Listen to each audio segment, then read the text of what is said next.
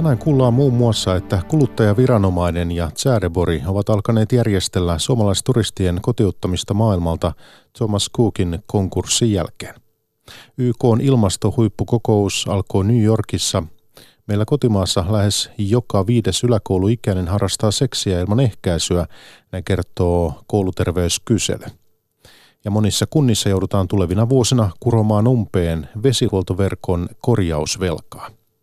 Keväällä päättynyt kestosuosikki Game of Thrones on vielä kerran palkittu parhaana TV-draamana Yhdysvalloissa. Päivätunnissa Mikko Jylhä, hyvää iltaa.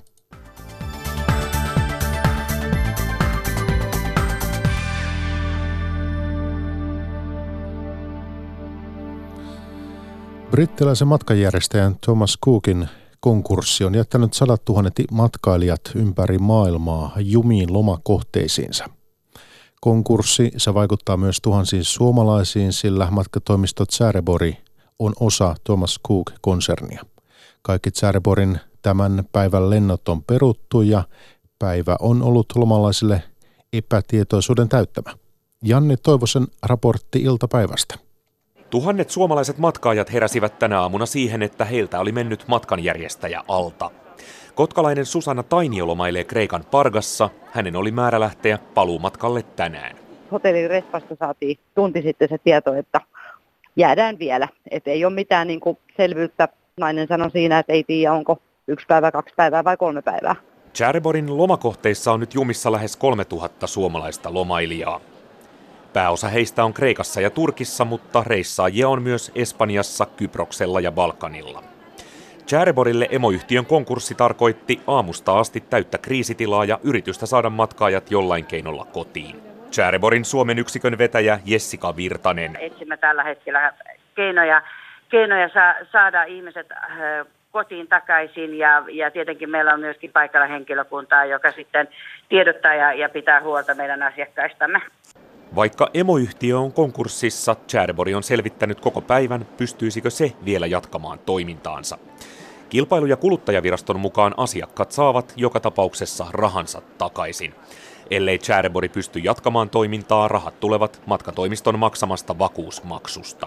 Kuluttaja-asiamies Katri Väänänen. Nyt ei kannata kenenkään ruveta järjestää itse sitä paluukuljetusta, koska ei ole täysin varmaa, saako sellaisesta sitten kulunsa takaisin. Et nyt kannattaa ihan rauhassa odottaa toimintaohjeita. Myös Säärebori on kertonut, että he selvittää tästä tämän päivän aikana mahdollisuuksia näiden kuljetusten järjestämiseen ja me tehdään tätä yhteistyössä, yhteistyössä Säreborin kanssa. Chärebori on luvannut tiedottaa lomalaisille jatkuvasti, mitä seuraavaksi tapahtuu. Tietoa odotetaan myös Kreikan Pargassa, kotkalainen Susanna Tainio. Kyllä, kyllä se täytyy niin kuin huomispäivän aikana alkaa sitten miettimään, että tai tietysti on, tänä iltankin täytyy alkaa tekemään jotain varasuunnitelmaa, että ei, ei pysty kuitenkaan, tota, en tämän loputtomiin pysty olla. Toimittaja Maria Alakokko tapasi aamulla Helsinki-Vantaan lentoasemalla matkustajia, joiden lento Madeiralle peruttiin. Tässä on Kalajoelta Peltolan Anette ja Tiina ja te olette jo eilen tulleet Helsinkiin ja mihin te olitte matkalla tänä aamuna? Me oltiin matkalla Madeiralle, Funchaliin. Chariporin matka. Joo, hmm. kyllä. No millä mielin te tulitte tänne aamulla? Siis eh, oliko teillä ennakkoepäilyksiä siitä, että matkaan ei pääsekään lähteen? Joo, kyllä me tiettiin tämä Thomas Cook on menossa konkurssiin, mutta vähän sille positiivisesti ajateltiin, että jospa se ei meidän lentoihin vaikuttaisi. Meillä ei ollut kuitenkaan Thomas Cookin lento, vaan Jetline. Time. Jet Time, joo. joo. No miten teillä aamulla täällä kävi? Minkä aikaan te tänne tulitte ja, ja mitä tapahtui? No tuota, me tosiaan saavuttiin tähän kentälle siinä kuuen maissa, 6.30. Ja tuota niin, niin sitten mentiin tonne, odotettiin, että check-in alkaisi ja siinä sitten alkoi ihmisiä tulee ja, ja, ja tuota, sitten keskusteltiin vähän sille yleisesti kaikkien kanssa, että miten tässä käy. Ja niin, niin, sitten monet oli kans positiivisesti ajatteli ja sanoi, että ei se Pohjoismaihin, pohjoismaisiin lentoihin vaikuta mitenkään, että kyllä, tää, kyllä me päästään sinne. Ja...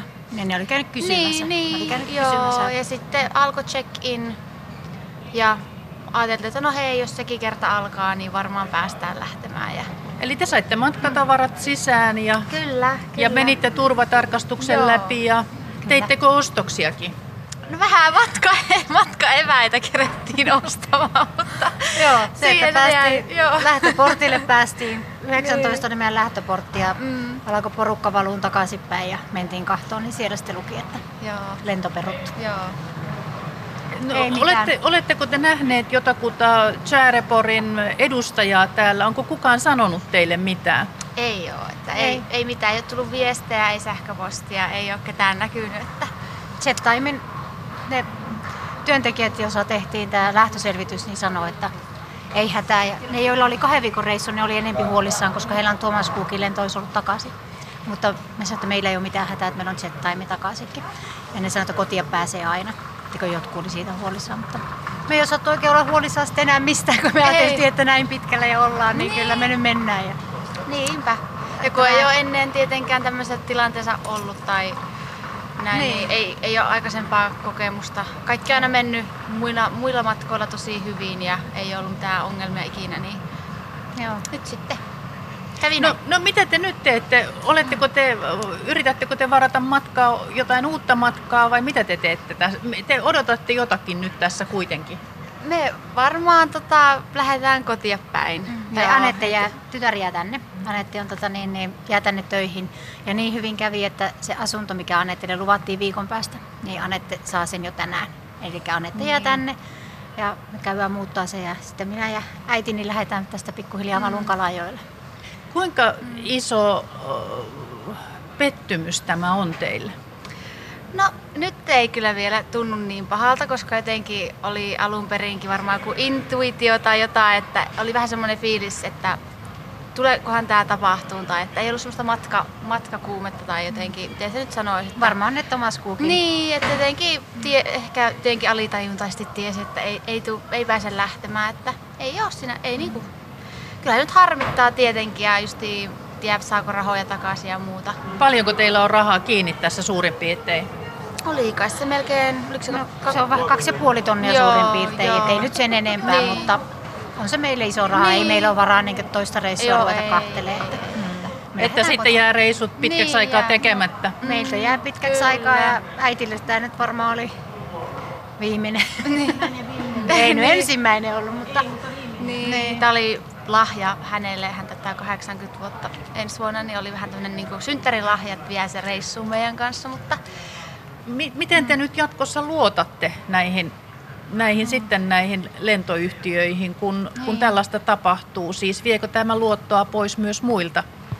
kyllä se vähän vie, että tun, niin, tuntuu vähän, että ei ehkä uskalla tämmöiseltä pakettimatkoja Niin, ei ainakaan niin, oteta. Että niin. kyllä ne on niitä, jos lähdetään, niin lennot ja majoitukset sitten erikseen. niin, Ja, omaa toimimatkoja Mm, mm, vähän. sitten, että Joo. Että nämä pakettimatkat on kyllä, ei olla pitkä aikaan tehtykään ja nyt kyllä. Tämä oli varmaan viimeinen. Joo. kertoivat aamulla Tiina ja Anette Peltola Kalajoelta. Toimittaja tuossa Maria Alakokko. Jatketaan aiheissa eteenpäin. YK on ilmastokokous on alkanut New Yorkissa. Eilen julkaistu raportin mukaan viisi viime vuotta ovat olleet maapallon mittaushistorian lämpimimmät kasvihuonekaasujen päästöt jatkavat kasvuaan. Aiheesta keskusteltiin tänään myös Ykkösaamussa, jossa vieraina olivat johtaja Mari Pantsar Sitrasta ja yritysten ilmastoverkoston Climate Leadership Coalitionin toimitusjohtaja Jouni Keronen. Kaksikolta ilmestyi viime viikolla kirja Tien haarassa, jonka mukaan YK olisi syytä harkita globaalin ilmastohätätilan julistamista. Mario Näkki haastattelee. No mitä sinä odotat tänään alkavalta ilmastohuippukokoukselta? Mä odotan sieltä uusia lupauksia, sitoumuksia, tavoitteita. Ja puhujalista on mielenkiintoinen. Tosiaan Suomen lisäksi siellä on äänessä Intia, Saksa, Korea, Kiina. Monet heistä on suuria hiilen käyttäjiä ja myöskin Venäjä ja Englanti. Ja tonne tiedän, että puhumaan ei pääse, jolle jotain positiivista kerrottavaa. Niin, tämä oli yksi ehto, että pitää olla joku aloite. Mitä, mitä, mitä, mitä nämä maat ovat nyt aloitte, aloittaneet, aloittaneet? No esimerkkinä viime viikolla Saksalta tuli tämmöinen uusi paketti, johon mä olin todella tyytyväinen sen suhteen, että siinä oli tämmöinen systeeminen ratkaisumalli esitetty. Kaikki alat kattava hiilibudjetti ja myöskin tämmöinen laaja päästökauppa, ja se on hyvin samantapainen tota, systeeminen ratkaisu kuin myöskin CLC on ehdottanut syyskuun alussa.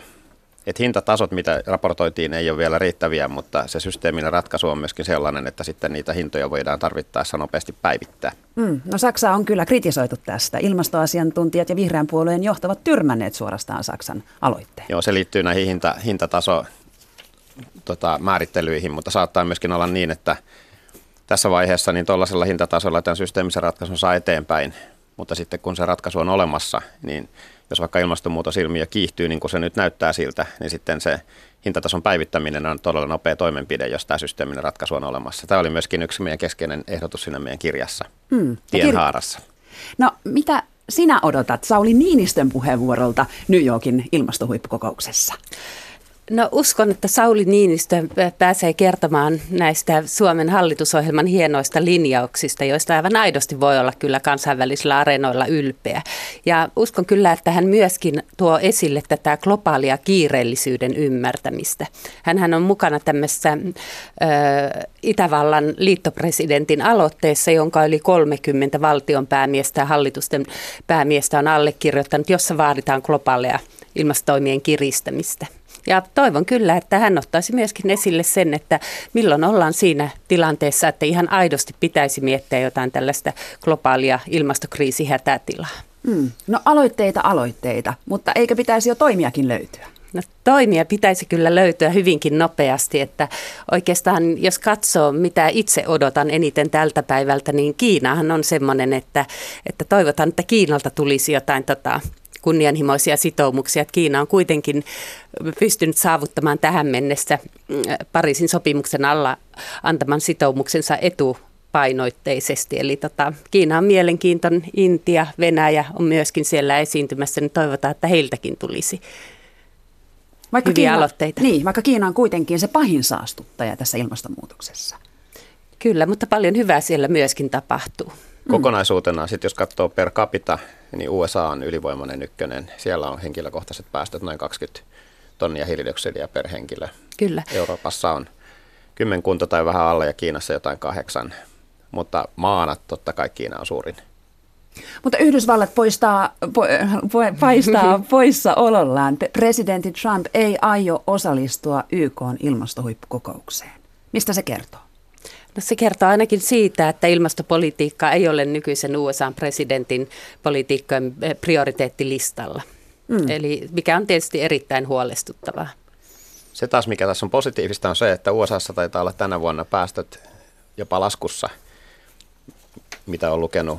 Ja se näyttää myöskin sen, että liiketoiminta, business, kaupungit, kansalaiset aktiviteetilla voi tehdä tosi paljon, vaikka jopa liittovaltio jarruttelisi asiassa. Mm. Että jotain mahdollisuuksia on kuitenkin vaikuttaa. Kyllä, kyllä nämä Teslat ja Beyond Meatit ja muut tällaiset, jotka on todella isosti muuttanut maailmaa, niin pystytään tekemään paljon ilman valtioiden johtoakin, mutta ei tämä ilmastonmuutos ratkea, jos valtiot ei rupea ottaa tätä tosissaan ihan niin kuin aikuisten oikeasti. Kyllä, ja aikuisten oikeasti siihen vetoavat muun muassa 16-vuotiaan Greta Thunbergin mm. johtamat nuoret ja lapset ympäri maailman. Eikö ole aika hullukurinen tilanne, että lapset ja nuoret ottavat nyt etunojassa kantaa ilmastonmuutokseen? No toisaalta se on, sitä on helppo, helppo tota kritisoida tai ylistää. Minusta se on aika luonnollista, kun tietää, että mihin ollaan menossa. Niin kyllähän tässä on kysymys niin heidän tulevaisuudestaan. Ja tähän liittyy paljon väärinymmärryksiä, että ei maapallo mihinkään poksahda eikä räjähdä, mutta onhan se nyt järjetöntä, että me ikään kuin tungetaan ilmakehään ilmaiseksi hiilidioksidia vain 20 prosentilla, niistä on joku hinta – ilmaiseksi ja sitten tulevat sukupolvet joutuu henkinsä pitimiksi ne sieltä repimään paljon kalliimmalla alas ja pistämään takaisin johonkin maankuoreen, niin se on niin kuin nuorten kannalta todella epäreilua, mitä nyt tapahtuu. Mutta se on kyllä hienoa, että nuoret ovat saaneet tällä aktiivisuudella erittäin paljon näkemys, äh, näkyvyyttä. Et esimerkiksi Angela Merkel hän on sanonut, että nuoret ovat aivan suoraan vaikuttaneet Saksan ilmastopolitiikan kunnianhimon tasoon. Ja kun katsotaan vaaleja ympäri maailman, niin EU-ssa, Suomessa oli niin sanotut ilmastovaalit. Eli tota, nuoret ovat saaneet kyllä todella paljon aikaiseksi. Että nyt kyllä tota, toivottaisiin, että me aikuiset otettaisiin tästä johtajuus, että se on vähän kohtuutonta antaa niin kuin suurin taakka näiden nuorten kannettavaksi. No Mari Pantsari ja Jouni Keronen, te olette yhdessä kirjoittaneet tämän kirjan nimeltä Tien haarassa, joka jo kerran mainittiin. Tässä kirjassa ehdotatte, että olisi hyvä, jos YK julistaisi globaalin ilmastohätätilan. Mitä te ajattelette tästä, tällä termillä, ilmastohätätila? No, tämä on tätä aikuisten oikeasti tosissaan ottamista, että kun ilmastonmuutos vaatii meidän kaikkia toimia, se on globaali ongelma. 18 maata on julistanut ilmastohätätilan omissa maissaan ja siellä niissä maissa asuu yli 200 miljoonaa ihmistä. Että tämä ei ole sinänsä niin uusi asia, mutta yksittäinen maa ei voi tätä hillitä, vaikka julistaisi minkälaisia hätätiloja.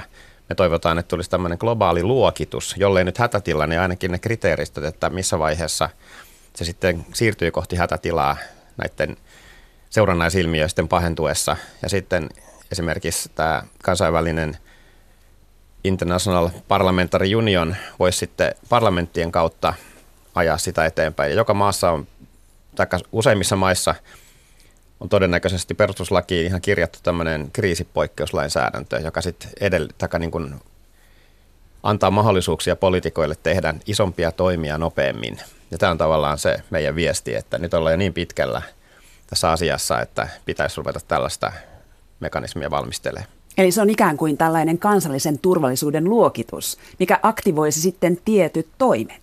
Kyllä, ne toimet on siinä erittäin tärkeitä. Eli, eli tota, nythän monet maat ja kaupungit ovat antaneet näitä ilmastohätätilajulistuksia, mutta ne ovat harvoin johtaneet mihinkään toimiin. Eli pitäisi olla myöskin aivan selvää asteikko sille, että missä vaiheessa lähdetään minkäkinlaisiin toimiin.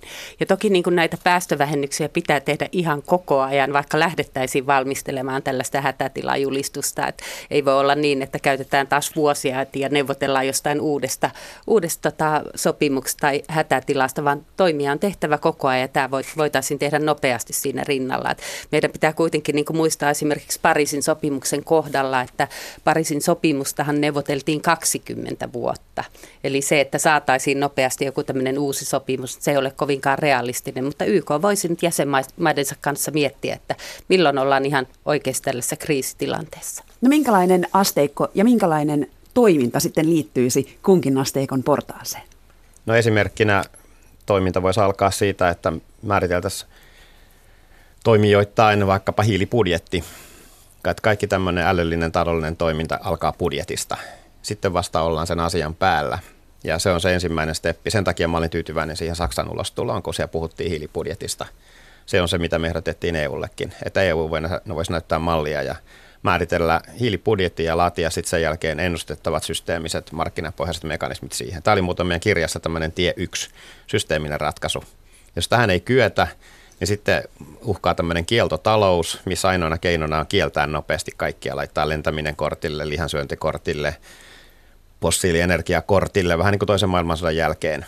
Ja sitten jos siihenkään ei kyetä, niin sitten on kyllä vaarassa, että tämä homma lähtee käsistä ja tämmöiset tipping pointsit, josta muuten eilen VMO-raportti mm. jo puhui, myöskin, niin ne tavallaan lähtee tekemään niin isoja ilmiöitä, ikirodan sulaminen ja muut tällaiset, että niillä ei ole tiedossa mitään keinoja, miten ihmiset pystyisivät sitten sitä ilmastonmuutosta hillitsemään. No jos käännetään katse hetkeksi ihan kotima- kotimaan asioihin, niin Suomen hallituksen tavoite on olla hiilineutraali vuoteen 2035 mennessä, ja tästä Suomikin on saanut kansainvälistä mainetta ja kunniaa. Mutta budjettiriihää toisaalta on kritisoitu siitä, että todellisia toimia ei tullutkaan. No, oletteko te nyt nähneet sen budjettiriihen tulokset? Onko siellä sitten konkreettisia toimia vai näitä paljon kritisoituja uusia selvityksiä selvityksien päälle? Selvityksiä siellä ei kovinkaan paljon ollut listattu, mutta toki kunnianhimon tasoa olisi voinut nostaa. Itse kyllä tota haluan ajatella niin, että esimerkiksi hallitusohjelmassa meillä lukee tämmöinen iso kestävän kehityksen verosiirtymä. Niin on ihan järkevää antaa hallitukselle myöskin vähän aikaa valmistella se, että nythän meidän hallitus on istunut vain muutaman kuukauden. Eli jos halutaan tehdä tämmöinen massiivinen tota, verotuksen painopisteen siirto, niin kyllä siihen valmisteluun kuluu aikaa. Ja tota, en tiedä, tiedä, että onko, onko tarpeen nyt odottaa seuraavaa budjettiriihtä vai voisiko tämän muutoksen tehdä tässä vuoden sisällä, että kuitenkin ilmastoimissa on kyse mieluummin kuukausista kuin vuosista. Mutta tota, siellä oli jotain hyvää, mutta ei, ei, ei, ei se budjettiriihi ei, ei ollut riittävä. Hallitusohjelma oli mun mielestä todella hyvä, mutta nyt tää, tosiaan tämä budjetti, niin isompia merkittävämpiä toimia tarvitaan – se, mitä me yritysmaailmassa nähdään, on ennen kaikkea tämä, että miten iso hiilikädenjälji me voidaan tehdä maailmalle. Ja sitä toivotaan painotettavan niissä suunnitelmissa, että Suomi olisi tämmöinen pilottialue, vaikkapa neste, tehnyt valtavan hyvää työtä kansainvälisesti, niin tämän tyyppisiä keissejä enemmän myöskin tulisi tähän tota, Suomen transformaatiosuunnitelmaan, että se meidän kädenjälki saattaa olla vaikka 5 tai 10 kertaa isompi kuin tämä oma jalanjälki, kun vedetään itsemme hiilineutraaliksi. No, elinkeinoministeri Katri Kulmuni, keskustalainen ministeri, sanoi Helsingin Sanomien haastattelussa, että Suomen ilmastopolitiikka ei ole riittävän yrityslähtöistä ja elinkeinomyönteistä. Oletteko te siitä samaa mieltä, Mari Pantsa? Mä olen kyllä hieman eri mieltä ministerin kanssa, että, että on monen kertaan todettu, että tämmöinen kunnianhimoinen kotimarkkina ja lainsäädäntö niin ki- kirittää yrityksiä sitten kehittämään puhtaampia ja kustannustehokkaampia ratkaisuja, joita voidaan myydä muihin maihin. Jounin mainitsema Neste on tästä erittäin hyvä esimerkki, Fortum. Meillä on hyvin paljon pieniä yrityksiä, jotka ovat lähteneet kehittämään uusia teknologioita sen takia, että meillä on kunnianhimoinen kotimarkkina. Ja tota, mikä on erittäin positiivista tässä ministerinkin ulostulossa on se, että meidän suurteollisuus lähtee nyt katsomaan omia vähähiilisyystiekarttoja vuoteen 2035 mennessä. Ja mun mielestä se on niin kuin erittäin positiivinen asia, koska kuitenkin teollisuudessa ihan varmasti tulee kustannuksia myöskin siitä, että näitä ilmastotoimenpiteitä tehdään, mutta toivottavasti he pystyvät kehittämään paljon hyviä ratkaisuja, joita voidaan myydä maailmalle ja saada sitten vientituloja ja tavallaan kasvattaa tätä Jounin mainitsemaa hiilikädenjälkeä. Et varmasti suomalaiset voivat saada ne suurimmat päästövähennykset Suomen rajojen ulkopuolelta. Ja sattumoisin tämä tiekarttakokous on seuraava palaveri, mihin tästä radiosta seuraavaksi siirryn. No niin, ja sitten sinne kunnianhimoisia terveisiä. Mutta Jouni Keronen, sinä nimenomaan työskentelet tässä yrityskoalitio Climate Leadership Shipissä, ja sinun tehtäväsi on olla siellä yritysten kanssa tekemisissä ja keskustella ja pohtia näitä ilmastopolitiikan integroimista sinne yrityksen toimintaan. Minkälainen ilmapiiri siellä on? Ottavatko yritykset tämän ilmastonmuutoksen tosissaan? No meillä on 56 jäsentä tällä hetkellä, ollaan Euroopan suurin tämmöinen ilmastobisnesverkosto – kyllä meidän jäsenet ottaa tosissaan, ei ne muuten tulisi sinne jäseniksi ja meillä on tämmöinen ehtokin, että pitää olla johtajien joukossa. Se, että sitä systematiikkaa voisi edelleenkin parantaa, firmoilla on tulossa tämmöinen suursijoittajien puolesta tämmöinen nimihirviö kuin TCFD, Task Force on Climate Related Financial Disclosures, joka on hyvin systemaattinen juttu. Se tulee suursijoittajien toimesta. BlackRock, maailman suurin sijoittaja, käyttää sitä jo aktiivisesti. Ja sitä me ajetaan eteenpäin koko yritysmaailmaan. Ja toinen on sitten se, mitä Mari sanoi tästä Suomen politiikasta, niin tämä skaalaus. Mm. meillä on loistavia, aivan loistavia startuppeja. On Solar Foodsia, jotka tekee ruokaa, proteiineja, ilmasta ja muita. Tämmöisiä varmaan 10-15 Suomessa. Niin se, se, mitä me voitaisiin tehdä nykyistä paremmin, on saada skaalattua niitä kaupalliseen mittakaavaan nopeasti. Koska niille mm. tulee sitten ihan huutava tarve maailmassa. Ja se on tavallaan se, miten mä mittaan tota Suomenkin ohjelman onnistumista. Et jos emme onnistuta tässä skaalauksessa, niin meidän se kädenjälki voi jäädä aika pieneksi ja sitten ne ratkaisut jää ehkä siihen aika kotikutoseksi. No Mari Pantsar, minkälaista viestiä sinä saat yrityksiltä? Ottavatko he tämän ilmastonmuutoksen tosissaan?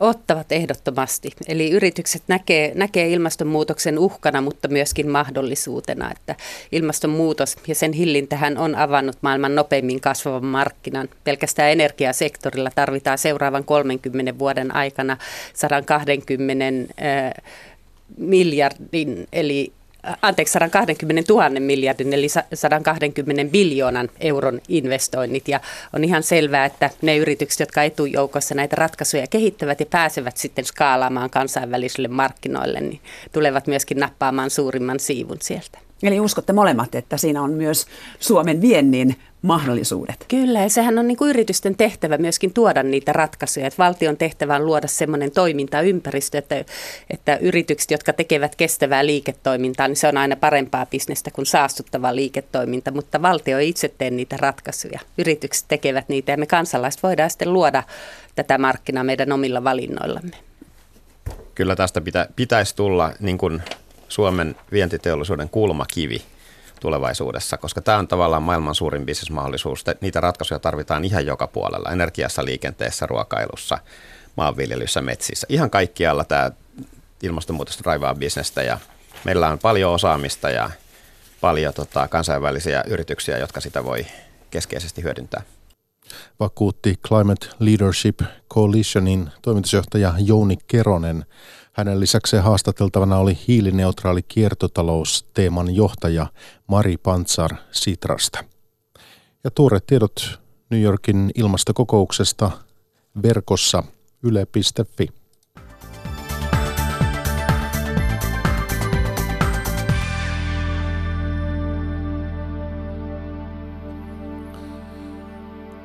Suomalaiset nuoret eivät saa riittävää ja tehokasta seksuaalikasvatusta.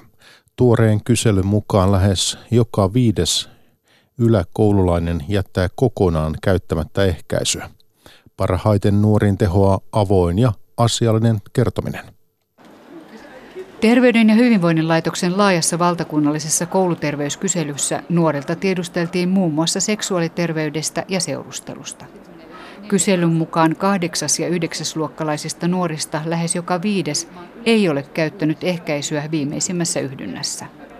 16 000 vastanneesta näin ilmoittivat pojat tyttöjä useammin. Nuorten seksuaalisuuden asiantuntija Marja Nikunlaakso Väestöliitosta. Onhan se aika paljon. Että kyllä aika huolestuttava uutinen on. Helsinkiläiset lukionuoret Antonio Räisenin ja Peppi Ollikainen eivät ymmärrä ehkäisyn laiminlyömistä. On sellainen tunne, että siitä niin kuin tietoisuus puuttuu, että se ei ole niin kuin vakavasti otettu. No edelleen se on nuorten keskuudessa vähän semmoinen vitsi, että ei suhtauduta mun mielestä vielä tarpeeksi vakavasti. Että ajatellaan, että tämmöisille ei ole tavallaan vielä mitään väliä. Kouluterveyskyselyn mukaan moni nuori toivoisi ilmaisia tai halvempia ehkäisymenetelmiä. Väestöliiton nettikysely osoitti, että kahdeksasluokkalaisilta kondoomin käyttö helposti jää, kertoo Maria Nikunlaakso. Osittain se voi to- toki olla niin kuin tiedonkin puutetta, sitten sitä, että se, se ehkäisy unohtuu siinä tilanteessa, jos ei ole etukäteen hankittu. Peppi Ollikaisen mielestä seksuaalikasvatusta pitäisi tarjota enemmän. Mun mielestä siitä puhutaan vielä nykypäivänä liian vähän, että ehdottomasti pitäisi lisätä. Tutkimusten mukaan ensimmäistä kertaa nuoret ovat yhdynnässä noin 17-vuotiaina, mutta moni uskoo, että kaverien eka kerta oli jo paljon aikaisemmin. Maanantaina alkavan Väestöliiton nuorille ja heidän kanssaan työskenteleville suunnatun Mun valintakampanjan teemana on eka kerta. Me halutaan viestiä nuorille siitä, että seksiä saa harjoitella rauhassa ja sitten, että suostumus pitää aina varmistaa siltä kumppanilta. Toimittaja oli Minna Rintatassi. Monissa kunnissa joudutaan tulevina vuosina kuromaan umpeen vesihuoltoverkon korjausvelkaa. Esimerkiksi Rovaniemellähän vesijohtaja viemäriverkon korjausvelkaa on yli 100 miljoonaa euroa, Kemissä yli 20 miljoonaa. Asukkaille korjaukset tarkoittavat yhä suurempaa vesilaskua. Jenni Mehtonen. Otsikot halkelevista putkista ja luhistuvista viemäreistä ovat tulleet tutuiksi viime vuosina. Monella kunnalla on pinnan alla piilevää korjausvelkaa jopa kymmenien miljoonien eurojen edestä. Tilanne on tuttu myös Kemissä. Kyllä, vanhimmat putket on tuolta 40-50-luvulta, mitä vielä on, on käytössä ja semmoinen 50 vuotta on, on semmoinen tekninen käyttöikä putkilla. Että aika hyvin ollaan jo yliajalla. Kyllä sitä yliajalla ollaan ja korjausvelkaa on reippaasti, että varmaan semmoinen yli 20 miljoonaa voi ajatella noin euroina mitattuna. Sanoi vesihuoltojohtaja Juha Hiltula Kemin Vesi- ja Energia Oystä. THL mukaan tällä vuosikymmenellä uutena ilmiönä ovat tulleet putkistojen huonosta kunnosta johtuvat vesiepidemiat, kun jätevettä pääsee sekoittumaan juomaveteen. Myös lievemmät laiterikoista johtuneet juomaveden likaantumiset ovat trendinomaisesti lisääntyneet. Asukkaille putkirikot näyttäytyvät vesikatkoksina sekä veden keittokehotuksina. No onhan se tietenkin harmittavaa, että joka päivästä elämähän se vähän niin kuin rassaa tietenkin sitten aina kun niitä remontteja on tai korjauksia. Tietenkin se kun vesi on poikki, niin sehän tulee kaikenlaisia ongelmia. Että, että onneksi nyt ilmoittaa etukäteen, että voi ottaa niin talteen vettä varalta sitten, että jos se loppuu kokonaan. Mutta tässäkin on ollut viisi kappaletta vuotoja tässä uitontiellä. Sanoi kemiläinen Tapanila Tomaa. Kemissä putkistoa uusitaan nyt tuplavauhtia vuosikymmenen takaiseen verrattuna ja vauhtia on suunnitelmissa kiristää entisestään. Vesihuoltojohtaja Juha Hiltula.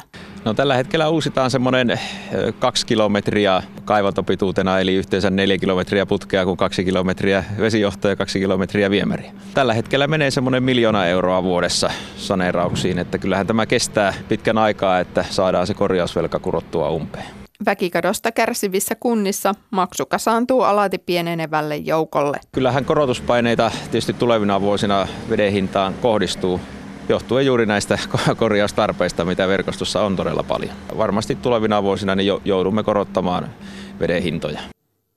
Yhdysvalloissa on viime yönä jaettu TV-alan tärkeimmät palkinnot eli emmyt. Palkintogaalassa menestyi odotetusti fantasiasarja Game of Thrones. Jussi Mankkinen jatkaa. Emmyt järjestettiin nyt 70. ensimmäisen kerran.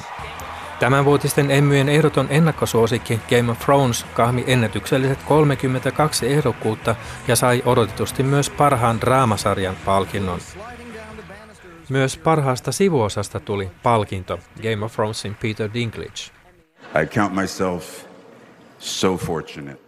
Olen todella onnekas, koska kuulun yhteisöön, joka on suvaitsevainen ja hyväksyy erilaisuuden. Muuten en olisi tässä lavalla. 80-luvun LGBT-kulttuuria tutkailevan Pose-sarjan Billy Porter taas voitti parhaan miespuolisen draamanäyttelijän Emmyn. Jumalan siunausta kaikille. Tämä kategoria kulkee nimellä rakkaus.